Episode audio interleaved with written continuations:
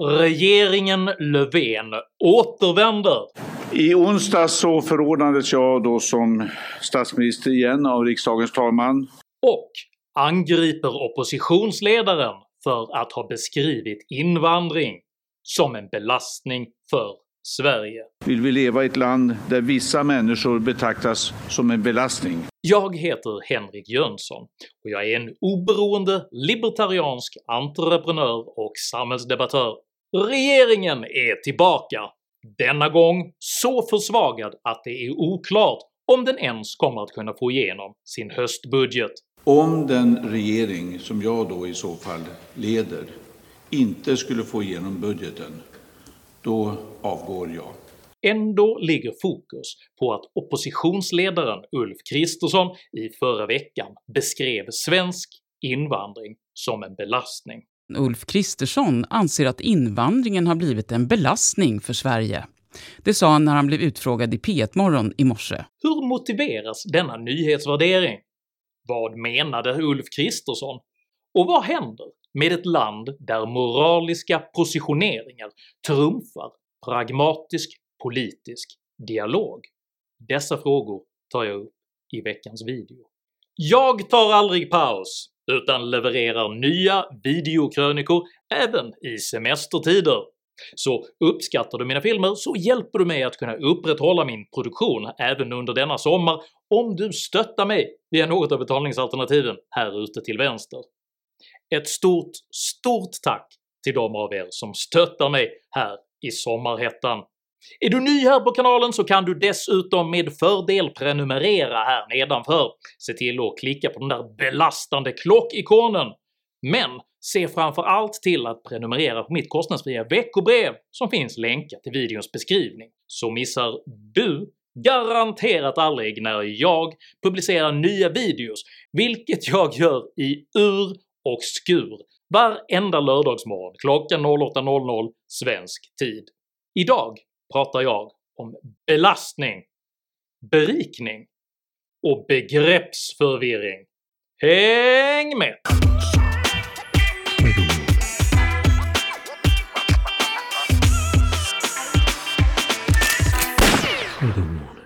Begreppet “zombie” kommer från haitisk voodoo och har i modern tid kommit att beskriva återuppståndna men själsligen döda mytologiska väsen. Berättelser om odöda har funnits ända sedan medeltiden, men skillnaden är att den moderna zombien återuppväcks av andra människor genom olika typer av ritualer eller misslyckade vetenskapliga experiment. Karaktäristiskt för dagens zombies är att de är mycket svåra att bekämpa, att de aspirerar på att ta över civilisationen och att de har ett mycket enkelspårigt modus operandi. Att på grund av detta jämföra Löfven-regeringen med zombies kan tyckas både orättvist och överdrivet, men de tematiska likheterna är faktiskt påfallande. Båda återuppstår ständigt från de döda. Båda vill envist införliva ovilliga människor i sitt eget kollektiv. Och båda upprepar ständigt ett enfaldigt mantra. Detta beror på att mantrat är kopplat till respektive grupps överlevnadsinstinkt, och det måste därför ständigt vara på deras läppar. Men där färska hjärnor räcker för att hålla zombiepopulationen på gott humör så överlever den svenska zombie-regeringen endast så länge den kan övertyga sina egna väljare om vikten av att isolera Sverigedemokraterna från allt politiskt inflytande. Samtliga regeringssamarbetande partier har som konsekvens tvingats återuppstå som zombiepartiet för att kunna fortsätta sitt liv vid makten. Detta genom att man offrat sin egen politik på SD-isolationens altare. Strategin är påtagligt tveksam eftersom väljarstödet för zombiepolitik är starkt fallande. Detta faktum illustreras både av det faktum att Liberalerna nyligen lämnade zombietillståndet Efter januariavtalet så kommer vi eftersträva en borgerlig regering. och att Vänsterpartiet slutligen var tvunget att försvara sitt politiska existensberättigande med en misstroendeförklaring mot statsministern. Vi kommer nu att söka en misstroendeomröstning i Sveriges riksdag. För regeringens borgerliga väljare vill inte ha en finansminister som angriper utdelningsreglerna, en socialförsäkringsminister som återkommande hotar hela välfärdsbranschen och en klimatminister som vill lägga ner viktiga flygplatser. Idag kan regeringen ge besked att vi vill avveckla Bromma flygplats. Och regeringens vänsterväljare vill inte ha fri hyressättning, skattesänkningar och marknadsliberaliseringar. i ett budgetsamarbete kroka av Vänsterpartiet från budgeten och genomföra en liberal reformagenda. På grund av detta måste kvarvarande zombiepartier nu intensifiera sin kritik av oppositionen i paritet med att väljarnas intresse för SD-isolation faller. Jag accepterar inte detta. Jag vill dra en röd linje mot detta. Det här är inget parti som Kristersson och Bush kommer att klara av att tämja. Högerextremism går inte att tämja. Den måste man ta avstånd ifrån. Och det är i detta ljus man måste förstå zombiepartiernas närmast hysteriska angrepp på moderatledaren Ulf Kristerssons användande av ordet “belastning”. Moderaternas partiledare Ulf Kristersson uttryckte nyligen i Sveriges Radios program P1 Morgon åsikten att invandringen blivit en belastning. Delar du hans åsikter om att det är en belastning på det sätt som han ger uttryck för? Ja, jag skulle inte uttrycka mig på exakt det sättet, men att det är uppenbart att invandringen i Sverige har blivit en belastning, både när det gäller kriminalitet, när det gäller hedersproblematik, när det gäller sociala problem, trångboddhet. Det är väl alldeles uppenbart. Ordvalet attackerades mycket, mycket aggressivt av zombiepartierna och framhölls som ett avskräckande exempel på oppositionens normalisering av rasism. Public Service gjorde själva omedelbart ett mycket, mycket stort nummer av Kristerssons uttalande. Hur är det alldeles uppenbart tycker du? Ja, jag förstår. Jag tror inte någon ser att det inte är uppenbart. Titta på vad som händer nästan dagligen nu med skjutningar. Titta på gängkriminaliteten. Kopplar du allt det till invandring? Sveriges justitieminister Morgan Johansson twittrade att utspelet var så fruktansvärt. Och före detta socialförsäkringsministern och den tillika S-märkta Twitter-sluggern Annika Strandhäll citerade omdömet att oppositionen påminde om en otäck sekt.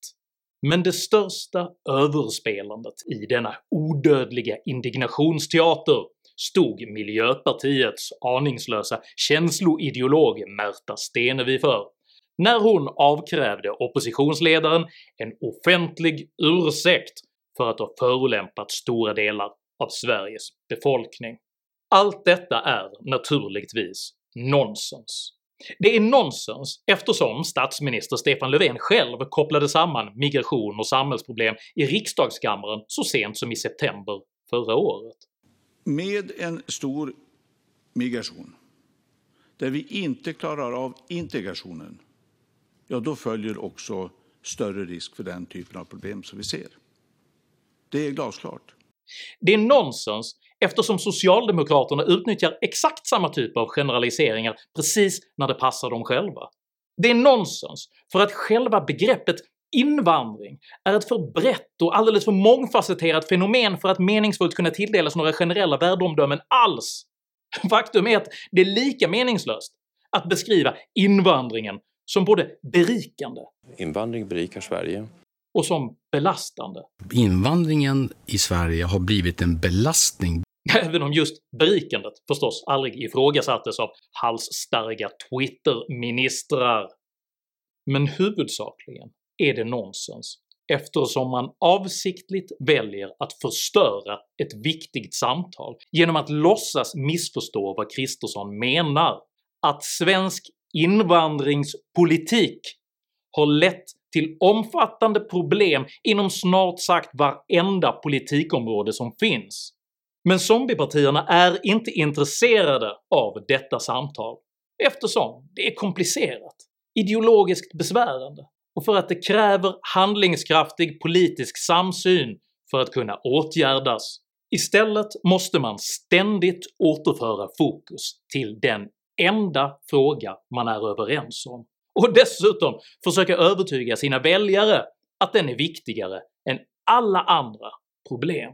Men slutligen har någonting ändrats. Begreppet “problemformuleringsprivilegiet” myntades 1980 av författaren och filosofen Lars Gustafsson och betyder i korthet att den part i ett samtal som beskriver ett problem även har privilegiet att formulera dess implicita lösning.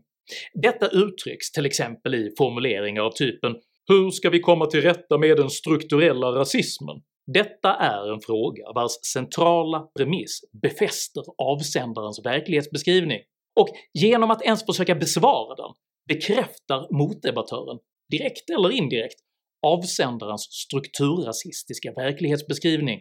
När Miljöpartiets eldfängda språkrör Märta Stenevi så spänner indignationsbågen för att avlossa kränkthetens pilar mot sina motståndare agerar hon oreflekterat utifrån det problemformuleringsprivilegium som vänsterideologer länge tagit för givet. Dramaturgin är lika banal som effektiv. Utifrån erfarenheten att svensk borgerlighet är ängslig, bekräftelsetörstande och reaktiv I guess I just, I just feel insecure. har man lärt sig att ständigt tvinga dess företrädare i försvarsställning gentemot försåtligt riggade problemformuleringar. Nu vill Moderaterna kalla sig välfärdsparti och vill göra motståndarnas programförklaring till sin. Dessa syftar till att tvinga motståndaren till förklarande försvar av den egna positionen, vilket indirekt bekräftar problembeskrivningens verklighetsbild samtidigt som det stärker avsändarens patos som moralens försvarare mot borgerlig ondska. Och då är det fara färde för vårt land. Men så uteblir reaktionen plötsligt. Problemformuleringen bekräftas inte. Den moraliska förstärkningen uteblir. Istället brister indignationens båge med ett löjligt ljud och strängen knäpper Stenevi på näsan som förvirrat står och blinkar i en ny verklighets kranka ljus. Moderaterna svarar plötsligt med helt eget patos. Nej, det är ni som ska be om ursäkt för att ni fördummar debatten. Detta självförtroende må vara senkommet, men det speglar en slutlig och nödvändig korrigering av hur svensk debatt bedrivs. Om moderaterna menar allvar med sin nya rättframhet måste de nu även göra sig av med de gamla hämskor som man av ängslan låtit vänsterns problembeskrivningsprivilegier beslå det egna partiet med. Först var det tal man skulle inte samarbeta, samtala, samverka med Sverigedemokraterna. Det var ett eh, heligt löfte inför valet 2018. Dessa parlamentariska fällor har oftast gillrats i form av krav på olika typer av banala ideologiska kyskhetslöften, men vilka i själva verket endast varit till för att upprätthålla ett socialdemokratiskt maktinnehav i en riksdag med stor borgerlig majoritet.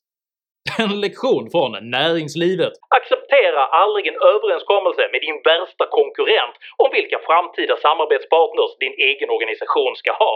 Själva föresatsen är befängt oseriös och skulle inte ens bevärdigas ett svar. Att ängsligt och lyhört förhålla sig till en meningsmotståndare som under decennier använt sitt problemformuleringsprivilegium till att förhindra varenda diskussion om verkliga problem genom att istället hänga upp sig på ordval. Begreppet kriminella klaner är laddat. Det Ja. spelar ingen roll om man säger släktbaserade nätverk, eller klaner eller maffia.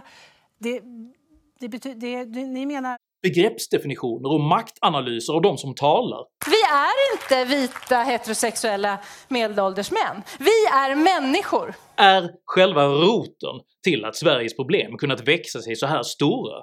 Att varje försök att ärligt erkänna besvärande samhällsproblem har motarbetats som populism, alarmism, som unkna orena tankestrukturer. Vi vill kartlägga människor. Varför? Nej, vi ska inte räkna ett enda öre vad människor kostar. Vad ska ni ha den här informationen till? har omöjliggjort uppbyggnaden av kunskap hur de hade kunnat hanteras, och att alla som problematiserat, påpekat eller försökt varna för denna utveckling angripits, deplattformerats och frysts ut har upprättat ett närmast nyjakobinskt skräckvälde i form av en kompakt och livsfarlig tystnadskultur. När Stenevi aningslöst spände den woke-sträng som brast var detta ytterst bara en reaktion på att fördunklandets strategi slutligen hade nått vägs ände. För slutligen har problemen vuxit sig så stora att man varken längre hinner eller kan underminera alla som påtalar dem. Sverige har gått från att ha minst antal dödsskjutningar till att ha högst. Skattefinansierade socialliberala ledarsidor må utgjuta sin förtvivlan över att nästan allting nu är rasism, men den folkliga tröttheten på detta ideologiska bländverk av idealism, skygglappar och magiskt tänkande eroderar nu rent organiskt väljarstödet för dess politiska företrädare, och problemformuleringsprivilegiet rör sig som konsekvens för första gången någonsin åt höger. Och det enda till buds stående medel som nu zombiepartierna har till sitt förfogande efter att ha offrat både sin egen politik, sin förmåga att beskriva verkligheten och kapaciteten att formulera lösningar på verkliga problem är att skrikande sammanfatta hela det moral och identitetspolitiska komplexets innersta kärnvärde. Att inte låta oss ha makten är ondska. Men även de mörkaste zombieberättelser tenderar att sluta i stagnans, där zombierna, som själva är inkapabla till förnyelse och självständig problemlösning, ytterst faller undan för en mänsklighet som genom utveckling lärt sig att besegra dem. Tycker du det är viktigare att pragmatiskt förhålla sig till verklighetens problem än att på ideologisk grund försöka förgöra alla du inte håller med? I så fall tycker jag att du ska dela den här videon med dina vänner, och varför inte prenumerera på min YouTube-kanal när du ändå är i farten? Har du egna erfarenheter av den politiska benägenheten att förhindra oönskade samtal genom begreppsmässiga hårklyverier och moralisk underminering av meningsmotståndare? Dela i så fall gärna med dig av dina erfarenheter i kommentarsfältet här nedanför. Jag uppskattar all respektfull kommunikation. Kom dock ihåg att alltid vara artig. Jag accepterar inte aggression, personpåhopp eller rasism i mina idédrivna kommentarsfält. Tack för att du som kommenterar respekterar detta.